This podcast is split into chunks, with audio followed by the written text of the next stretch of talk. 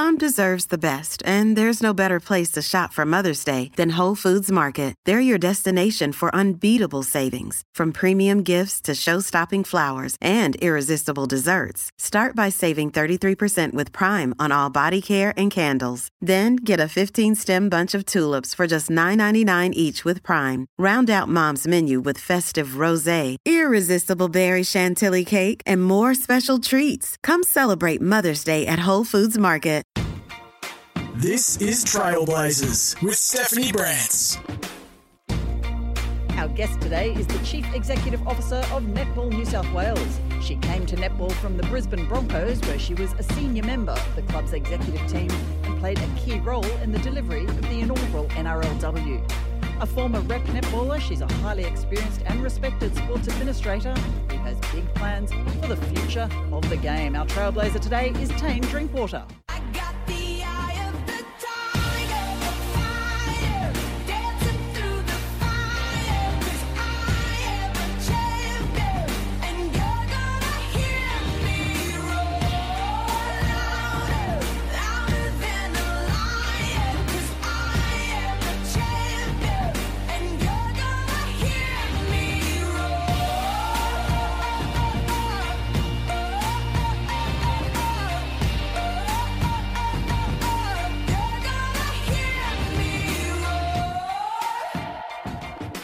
Tane Drinkwater, welcome to the program and congratulations on your role with Netball New South Wales. That's exciting stuff, right? Oh, it is extremely exciting. One, it's great to be back in New South Wales. And two, it's great to be back, representing a sport that is completely female-dominated at this point in time. A bit of a sea change. Well, a former Speedy centre yourself, of course. Is this somewhat of a homecoming? Absolutely. I don't think in my wildest dreams could I have imagined I would ever be the CEO of Netball New South Wales and you know, two amazing sporting franchises. You know, I grew up watching the Swifts as a young girl and, you know, I've spent a lot of time with the Giants players and the Giants team over the last, couple of months and you know, what great ambassadors for the game and what great ambassadors for young girls. Yeah, they're super. Now, Tane, we're, of course, old friends. I met you, 4 days ago at the Giants' first home game. How exciting was it for you to see Suncorp Super Netball in its new home at the Ken Rosewell Arena? Oh, it's so fitting. You know, we've worked so hard and Sydney Olympic Park and the New South Wales government have been really instrumental in demonstrating that support for netball. But ultimately, I also say it's overdue. You know, it's well and truly time that Netball New South Wales had a place to call its own, and the arena is fantastic. And now we just need to get fans there. Well, I was going to ask you, 623 days since the Giants last hosted a match. That's extraordinary. And, of course, due to the impact of the COVID-19 pandemic. Were you pleased with the turnout? Yeah, look, I was. I'm not going to say I wasn't a little disappointed, given that, you know, the changes that were implemented sort of kind of early last week, which made us have to obviously respond and make our own sort of kind of changes to ensure that we produced a product or delivered something to the community that was going to be safe. But similarly, the opportunity now is this weekend. We've got, you know, the Swifts playing at 1:00. We've got the Giants playing at 5:00, and you know, we've got two amazing products there. And I guess I'm trying to encourage everyone as much as they possibly can to get down on Sunday afternoon to show your support, whether it's for the Swifts or whether it's for the Giants. Yeah, and it's a really fun time out. Of course, for the Giants, it was 66 goals for the second week in a row to start the season with consecutive wins. How are both sides looking for the season? Oh, look, both sides are super strong. They've both learnt some valuable lessons, you know, particularly coming together as a group, you know, in the hub last year in Queensland. Both of the teams are just tight-knit. I've actually, you know, aside from obviously the Broncos women's team, I haven't seen, you know, a group of women come together so collegiately in a really long time. You know, they're I don't know if you know, but a lot of them live together, they work together, they just love spending time together. I've never seen it before. So, that sort of kind of connection, relationship, sense of family really translates itself, to the court. And you can see that in how they interact with each other and how sort of kind of strong they are performing together. You mentioned the Broncos women, and I want to talk to you about that in a moment, but for you back in New South Wales, in the scope of the netball world, if you're looking at it as a general health check, how is New South Wales stacking up as a state? General health check, look, it's in terms of netball, netball has got the broadest reach in the whole of the country. They've got 115,000 participants. It is the largest sporting, competition for women and girls, alongside soccer, I guess, has really developed itself from the grassroots. The deal that we've been able to secure with Foxtel, commencing 2022, is only going to strengthen that competition. So, it is all upside for netball. But similarly, there's a lot of work we need to be doing to sort of build on our commercial portfolio and I guess really develop a sustainable model for the SSN so we can invest back more into our grassroots and volunteers. Those participation numbers you mentioned, now I know that they all fluctuate a bit. When I was a kid, all girls played netball, but there's a lot more competition now, isn't there? And netball did have two record-breaking participation years pre-COVID, but that grassroots, it's the holy grail of every sport, isn't it? Why is that? Look, for me, it's about being as inclusive as we possibly can. And by that I mean, netball has traditionally been, a female-dominated sport and young girls want to play it. But similarly, we need to be looking a little bit more broadly than that. They've got some extremely strong men's competition. So how do we engage with, men and young boys to encourage participation? Similarly, how do we work with some of our, Indigenous, Torres Strait Islander, Muslim communities to really create a product that's something that they want to engage with, because the opportunity for us really is broadening our imprint and footprint, across that grassroots to then, be able to invest in pathways and invest in elite, competitions so that we can broaden that pool. At the moment, it is sort of kind of quite selective, very, very competitive. So it's about creating competitions that young girls and young boys can sort of kind of aspire to. And to invest in that, you really need the competitions to be financially self-sustaining, don't you? It's so important in the current climate, and we saw that with the impact of the pandemic. The sports that weren't financially sound really, really struggled. Where does that come from and how hard is it to achieve? Is it marketing? Is it publicity? Is it wins? Is it sponsorship? Everything? I think it's a bit of everything. But I also think it's about really creating a value proposition that is aligned, to commercial partners. I sort of look at netball as a product and think, wow, it's family oriented, it's a clean sport,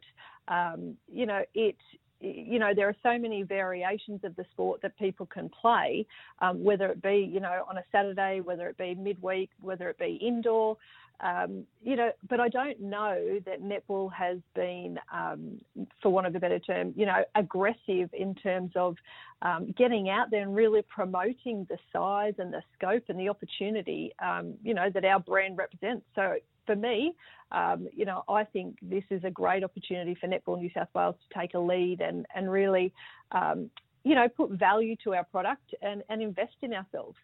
Do you feel like it's helpful that you have a netball background? Obviously, you've proved that you can nail it in any sport, but with a netball background. And it wasn't just you, was it? Your dad was a coach, right? Yeah, look, I definitely didn't nail netball, but certainly I was very passionate about it. I think I started playing when I was 5 and I played right up until I was 35 and had a child and broke my wrist and thought it's probably not worth doing it anymore. But in saying that, I sit on the sideline now and I'm reinvigorated and think that I should, get on a pair of shoes and get out there and play. But I grew up, I had 3 sisters, my mum played, until well into her late 40s, early 50s. And my dad coached. He had no choice. And similarly, my three sisters, we all played at one stage. There were three of us playing, in the one team, all very competitive. So that made for some interesting interactions on the court. But similarly, I loved, at the time I used to umpire.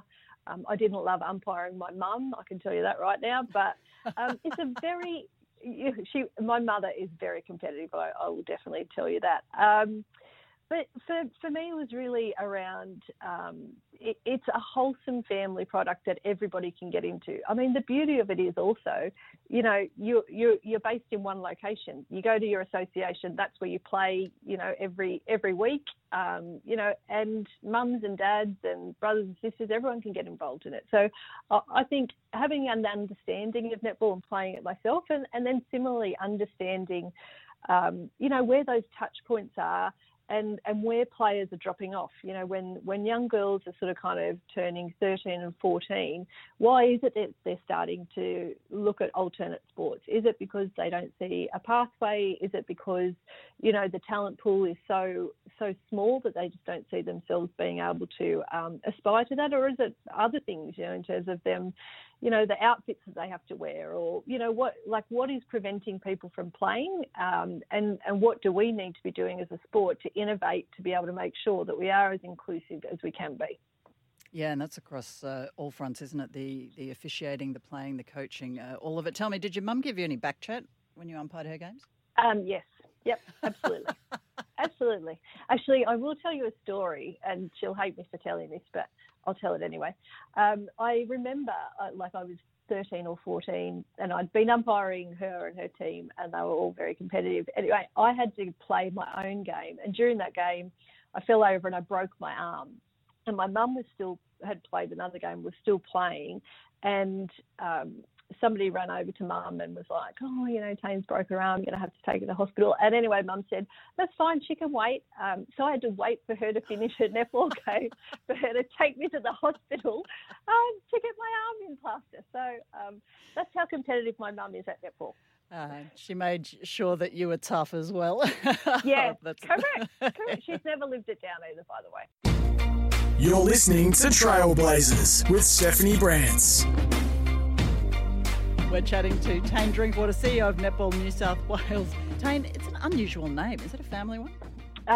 It is, actually. It's one of my mum's best friends was actually named Tane, and she came from Ireland, so it's actually an Irish name. But all of my sisters, we all start with T. So I've got Tracy, Tara, Tane and Sunil. It's a theme. When the mail came in, it was very confusing. It was very confusing, and not the least the source of a number of fights between us girls over who was opening the mail. Oh, I bet it was a really interesting upbringing. It sounds like you were all pretty sporty. Was that what your childhood looked like? You're in Newcastle, correct? Yes. So I grew up in Lake Macquarie, and all we did was sport. So it was netball, it was little athletics, it was swimming. So any opportunity we had to be outside, we were outside, practicing every afternoon, doing our toss-ups. It really was a key part of me growing up, netball. And any thoughts of going professional at any point? No, I didn't grow. So, and also I probably wasn't talented enough. I remember, I made a couple of the schoolgirls teams, and certainly played rep netball, right up until, I was in my sort of kind of 20s.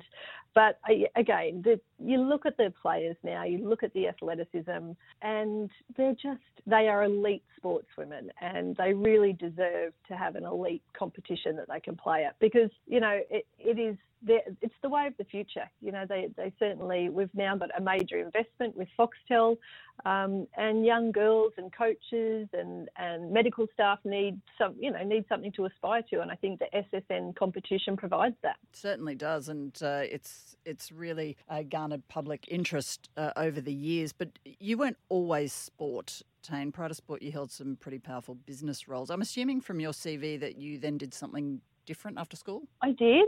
I actually didn't know what I wanted to do when I left school. I knew I either wanted to be a journalist or I wanted to be a police officer. So but I chose neither because I didn't want to go to university. I wanted to go and earn some money and find my way in the world. So I actually started out in real estate as a receptionist way back when in Lake Macquarie. And then, you know, that sort of kind of, I did some study in that space, but realised I didn't really want to work every weekend either, and found my way into coal mining. So I actually started, you know, in a learning and development space, and then progressed from, you know, doing inductions and training to then take on a role in HR at the time under a gentleman by the name of John Anderson. So I sort of had worked in and around mining. My dad was a coal miner, so I grew up sort of in mining. And, you know, John Anderson spoke to me and said, look, would you like to join, you know, the HR team? And I said, no, thank you. You know, I don't really like those HR girls. I don't like how they do business. And he said, well, you know what, you can do it however you like.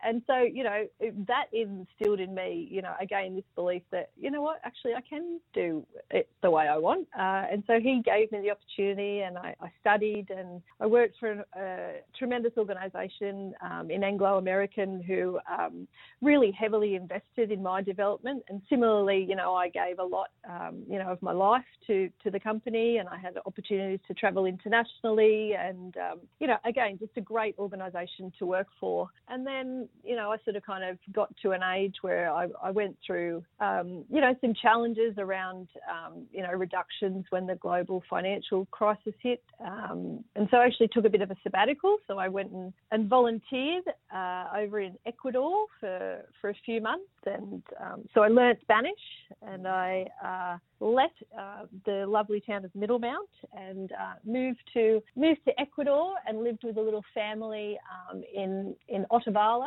And so I climbed the mountain every day and volunteered with an organisation called GBI. So literally taught grade one, you know, children, and I taught them in their native tongue. So I taught Spanish, and thankfully I was only teaching grade one students. So, you know, history and mathematics, and so it was all, you know, it was just, I immersed myself, you know, in the culture. I loved it, you know, and then I went to rented a house in Spain, and then spent some time in Italy, and really, I guess, really considered what I wanted, you know, from my life. And, you know, as a precursor to that, you know, I was married prior to that, and, you know, work sort of kind of became a little bit all-encompassing. And I'd separated from my husband. So again, the time over in Otavalo and overseas, you know, gave me an opportunity to really reflect on what I wanted, you know, with my life. So I came back after a period of time, you know, a few months, and after about 12 months, I reconnected with my husband, which was fantastic. You know, we'd obviously remained close, and then a couple of years later, I had my first child. So that was a great opportunity to really come back to, you know, I went back to Brisbane and worked, you know, in a head office in a global projects role, which was amazing. And then my second child came along, and there was some restructuring. And I guess for me, working with Anglo, the next career progression was really to go back out to a site in a site senior executive role, which had always been, you know, my interest. But I'd been, you know, heavily involved in a number of fatalities. You know, I'd been very closely aligned to a few of the SSEs and had seen the impact on them personally. Mm. And I guess I made a bit of a life decision that perhaps I wanted to find something else I was really passionate about.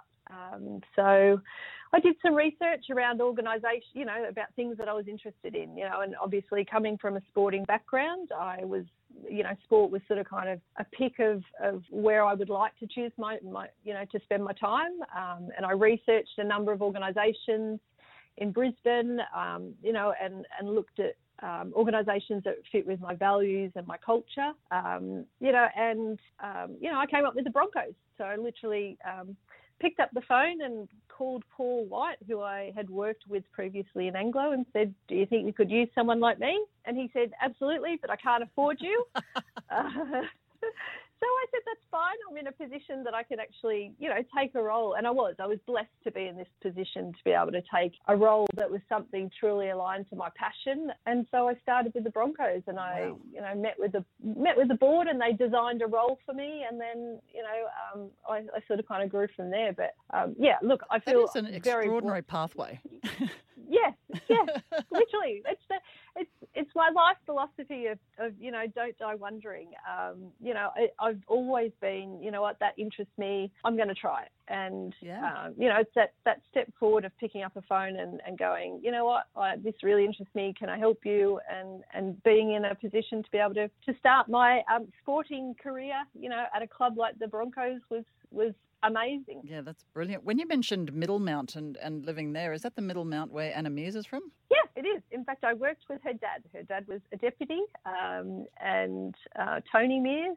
So it was a beautiful, tight-knit community. I took up golf. You know, we travelled around. Oh, look, you know, my handicap is 25, so it's not great. But, you know, I can play with some level of some level of capacity. But, you know, it's all about, I guess, building connections in small rural communities. You know, I'm very much about you need to immerse yourself in the culture. You need to immerse yourself with the people that you're working with. And I loved my 4.5 years there. It was, you know, it was a great little town to live in. And when you work in a mining world, or a world like that, it's an industry heavily dominated by men. Is that something that you felt or you noticed in your role? Probably really good preparation for going to the NRL. Yeah, absolutely.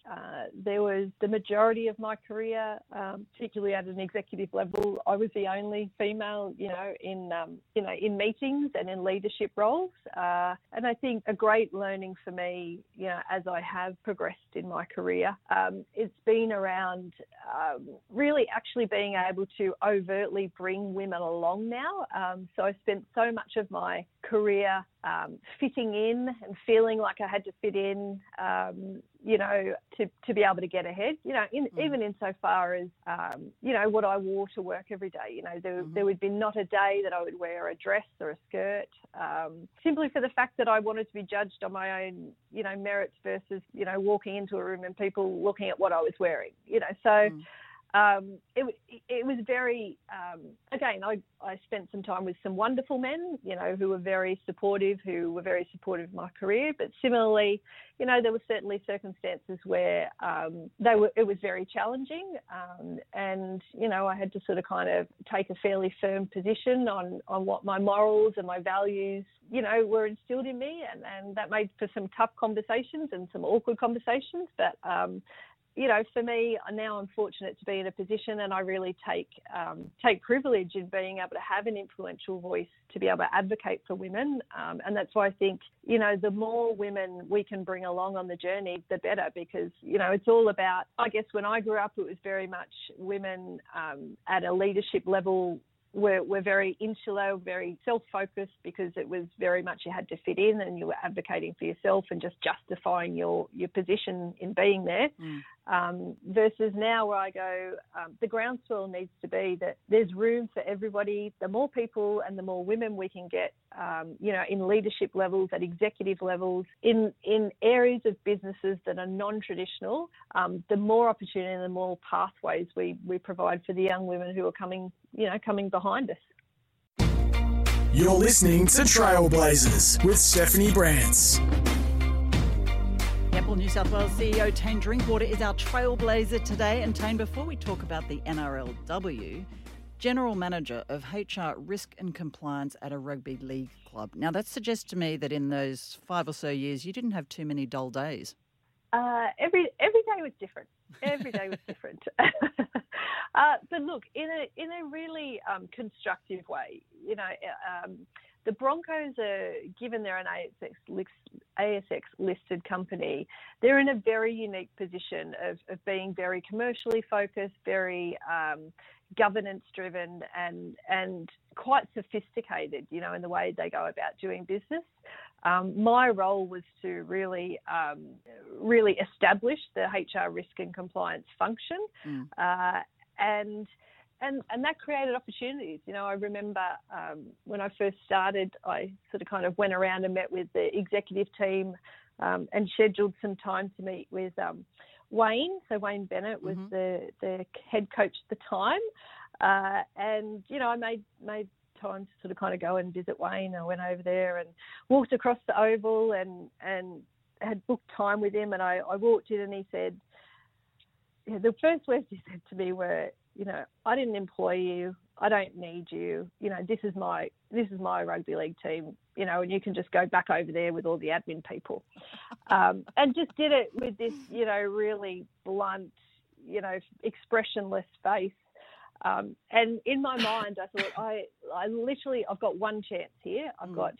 If I sort of kind of become meek and mild, like I'm never going to get an in with him. So, you know, I just looked him straight back in the eye and said, look, you may not have employed me. You may not think you need me, but in 12 months' time, you're going to wish you said you'd employed me. And so he had this little smirk on his face. And I walked out and he said, you know, I like that tan. So he called me Tan. So for 2 years he called me Tan.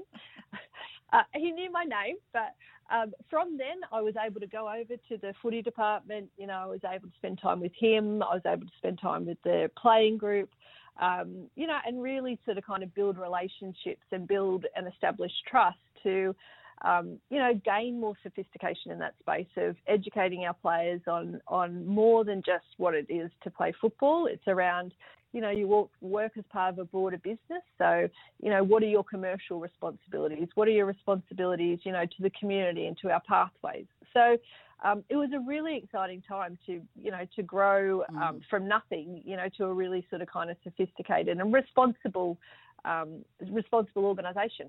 Wow. Just listening to you, I'm thinking that probably anyone that knows you will say that's just the way Tane does things, but that must have taken an incredible amount of chutzpah to actually be able to go and do that and create that space for yourself, because it was also a particularly exciting time for the women in the game, and you're also head of the Broncos NRLW program. What do you remember of the inception of that? Was there pushback? There was certainly pushback from a number of other NRL clubs, and pushback insofar as there just wasn't enough room or commercial opportunities to be able to include a female sport. So there was definite and very overt, you know, comments around, you know, that the women's game would take, you know, commercial partners from the men's game rather than taking a view of, hang on, we're 50% of the population and, you know, there's room for everybody. And in fact, you could be growing your footprint and commercial opportunities. It was very much around, you know what, there's no space for women because we just can't afford to fund it. Did you find that commercial partners and sponsors view women in the sport through a different lens? I absolutely think they view it in a different lens. And some of it is very positive, but some of it is quite negative, and negative in the sense that until they actually saw a game, by the way, you know, it was the quality of the competition wasn't going to be there. It wasn't going to be exciting. It wasn't going to be dynamic. And then after that first year, it was, oh, wow, how do we get on board? How do we get involved? This is such a great product. You know, and similarly, the women who were participating, you know, in that inaugural competition, you know, were just humbled and grateful to be given an opportunity to, you know, to perform at an elite level. And you know, insofar as, you know, don't pay me, I'm happy not to be paid, and, you know, I'll do this for free. And no. You know, and it's no, yeah, you know, and this was my comment. I'm like, no, you know, stop devaluing yourself. You know, you've earned your time, you know, and certainly from the Broncos perspective, you know, and even Roosters, St George and the Warriors, you know, they saw the value in the game, and they saw that this could be a great product, you know, to grow the reach, you know, of rugby league, and it has. Yeah, it's just a no-brainer, isn't it? I've got to ask you, though, signing a squad for an inaugural competition, that must have been so much fun, surely. Oh, it was. It absolutely was. You know, and I had a great relationship with the head coach, Paul Dyer, and so, you know, we selected, you know, the first squad based on, you know, he was obviously the technical director, and I sort of kind of selected based on culture. So we worked really well together to really sort of kind of get a squad together that, you know, that carried a lot of weight on its shoulders. You know, the Broncos hadn't won a premiership for quite some time. And, being a Broncos fan, I can thank you for reminding me of that. Oh, look. Well, you've got three premierships now. You've got three female premierships. Exactly. What made them such a strong team? Like, what made them so invincible? Look, it all came back to, in my view, selecting the right player for the team and to fit, you know, the Broncos culture and our ethos. And that was really around, you know, they were humble, they were grateful, they competed, you know, for each other, and they were connected as a group of women. You know, as I said, you know, even with the SSN teams, I haven't seen women sort of kind of come together so collegiately. And the beauty of them was really that they play selflessly, you know, so they're, you know, if they're not fit to play, they don't want to play, you know, they are very much around, they're driven to succeed, but they're driven to succeed insofar as the team succeeds rather than the woman succeeds. And so they value themselves, you know, and they value how they connect to each other. You know, they love spending time with each other. And that's not to say there aren't sort of kind of, you know, disagreements, but they resolve it. And they are just, they are a beautiful collegiate team. And similarly, they want to bring young women along. So, you know, at the heart of it is this just absolute desire to put it, you know, perform at an elite level, but develop a product that young girls want to aspire to. You're listening to Trailblazers with Stephanie Brantz. Tane Drinkwater is heading up netball in New South Wales after a hugely successful stint in rugby league with the Brisbane Broncos. And Tane, from a male-dominated world into one of the sports that is just the reverse. It's predominantly the domain of women. Is there a different vibe in a netball role? There definitely is a different vibe. You know, netball is still sort of kind of steeped in tradition, and, you know, there is so much history and legacy associated with netball. You know, I think we're going into our 100th year of netball in Australia. There are all of these associations, there's this grassroots that have really been, I guess, have underpinned the whole ecosystem of netball. You know, so SSN wouldn't be in existence if it hadn't have started with those associations and those clubs that, you know, really are the lifeblood of SSN. So when you talk about that, then you obviously talk around the amount of history and experience that lies underneath that. So there's a lot of work that I'm doing at the moment to navigate my way through, you know, building those relationships and those partnerships with the association, so they know that, you know, the work that Netball New South Wales are doing and the Swifts and the Giants and our investment in them, ultimately, you know, if we can get them to be self-sustaining and financially successful, that we'll be able to invest more in that grassroots and volunteers area. So, yes, there's totally different vibe. You know, I went to Randwick the other day and had a great opportunity to launch their season and, you know, had some scones and had some, you know, triangular sandwiches. So there's definitely still a lot of past, you know, associated with that. And you know, you don't want to lose that. No, absolutely. How much has the game changed since you were actually running around on the court? I mean, we had a laugh the other day about the uniforms and our memories of pleated skirts and so on back in the good old days, and some of the rules have changed. Has the feel of the game essentially stayed the same? The feel of the game for me has essentially stayed the same. I sat courtside with my two sons at a pre-season match with the Giants, and just, again, it's still as physical, although obviously at an elite level, you know, it's much cleaner than what used to occur at West Lakes Netball Club. But, you know, even the calls, you know, even the way that, you know, the game is played, you know, in the centre court and in defence and attack, ultimately, and that's the beauty of it, right? It's sort of kind of essentially stayed the same. But then you've got these great great innovations in terms of, the 5 minutes at the end, where we're double points. Well, I can't remember what it's called now. But, you've got your super shot that sort of kind of is innovating. And so the game can sort of kind of change, in the matter of seconds. And I think a great example of that was when, the Swifts played the Firebirds and we went into extra time in that first game. It was up, it was down. So it's so exciting to watch now, and it's so quick and fast-paced. And similarly, when you watch the umpires, I remember when I used to umpire and I used to have, the hairband on my hand, swapping sides for each. That has not changed. And I thought, surely that was the one thing that shocked me. I looked and went, they still use a hairband, that hasn't changed. Oh, so that's hilarious. It is. That's just a lovely testament to the past. Yeah, that's true. And I love that you had your boys there to watch. You mentioned the need to find pathways for boys and men that would like to play. Is that a growing market? Yeah, it absolutely is, and it's untapped, and it's something that Netball New South Wales doesn't currently have a line of sight over. It's run by the Men's Association, but when you're looking at growing your game and growing your footprint and truly being inclusive, and it's not only inclusive, of race or ethnicity, it's really around, there's also a whole heap of young boys and men who want to participate at an elite level, and currently they don't necessarily have those pathways. Is there a bias against men playing? Like that, I'm sort of referring to, in some spheres we see it in rugby and rugby league, when the women want to play, there's a bit of scoffing and, it's not a sport for women. Is there the reverse in netball and men? Look, from my observations, just coming into the sport, yes, I would suggest that there is.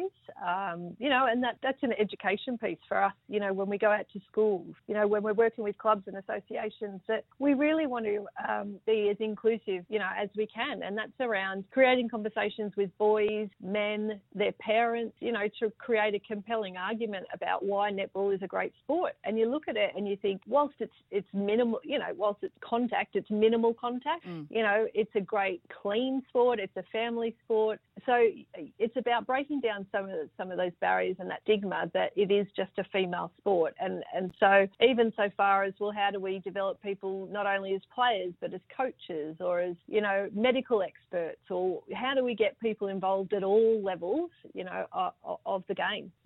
And how do we keep them engaged? I mean, we both know as parents that your kids play sport and you watch them go through a sport, and then in different situations they just decide they've had enough of that, or their friends stop playing, and so on and so forth. How do we keep players involved in the game and even give them those pathways into coaching or umpiring? Well, I think that's a very good question. I think if we could answer that right now, we wouldn't have people leaving the sport. Look, for me, again, given I'm new into the role, I guess I'm keen to really spend some time out in our communities understanding why people are leaving the sport, and then once we understand why, we can design design programs or design opportunities to keep people connected to the sport. When you think about young girls, or young boys, is it the uniform that's preventing them, wearing short skirts and/or tight-fitting outfits? The lack of sort of kind of diversity in the way that we design that product, and then similarly, providing understanding and opportunity for people to know that there is a pathway that's not necessarily player related. I mean, the playing pathway is just so small. You need to be creating opportunities and understanding for young people to go, well, maybe at university I'm going to study sports medicine, or I am going to really invest my time and resources in coaching or umpiring, and I can perform at an SSN or, an international level. So I think it's that education piece. And that's us working with associations and working with schools to build that connection and understanding. Of course, there's a Netball World Cup heading down to Sydney in 2027. Fourth time Australia's played host. How important do you see that as a driver for the sport? Oh, I think 2027 Netball World Cup is so exciting. It creates a pathway that we can start on now to be bringing the next generation of young players along. And similarly, young players, young coaches, young umpires, administrators. I'm really keen to work with the New South Wales government and Destinations New South Wales to I guess, plan out what the next sort of kind of 6 years is going to look like, because it's going to be on us, you know, sooner than we know. And now is the opportunity to really engage with our partners commercially, engage with schools and associations, you know, to develop a whole program of events and opportunities for people to be able to perform at that elite level in 2027. Well, I want to ask you, if you look at your short-term and your long-term plans, albeit you've only barely had time to get your feet under the desk, what is your biggest, your first priority? So my first priority is spending time out in our grassroots associations to I guess, understand, you know, what are some of the barriers that they're facing to participation and increasing their participation rates. I think over the last couple of years it has diminished, and obviously COVID, you know, had an impact on that. But similarly, you know, how do we get back to those rates of 3 and 4 years ago where netball was the number one sport? So, you know, how do we support the associations in growing that? But similarly, my focus is really around how am I enhancing that commercial footprint, you know, for our professional clubs.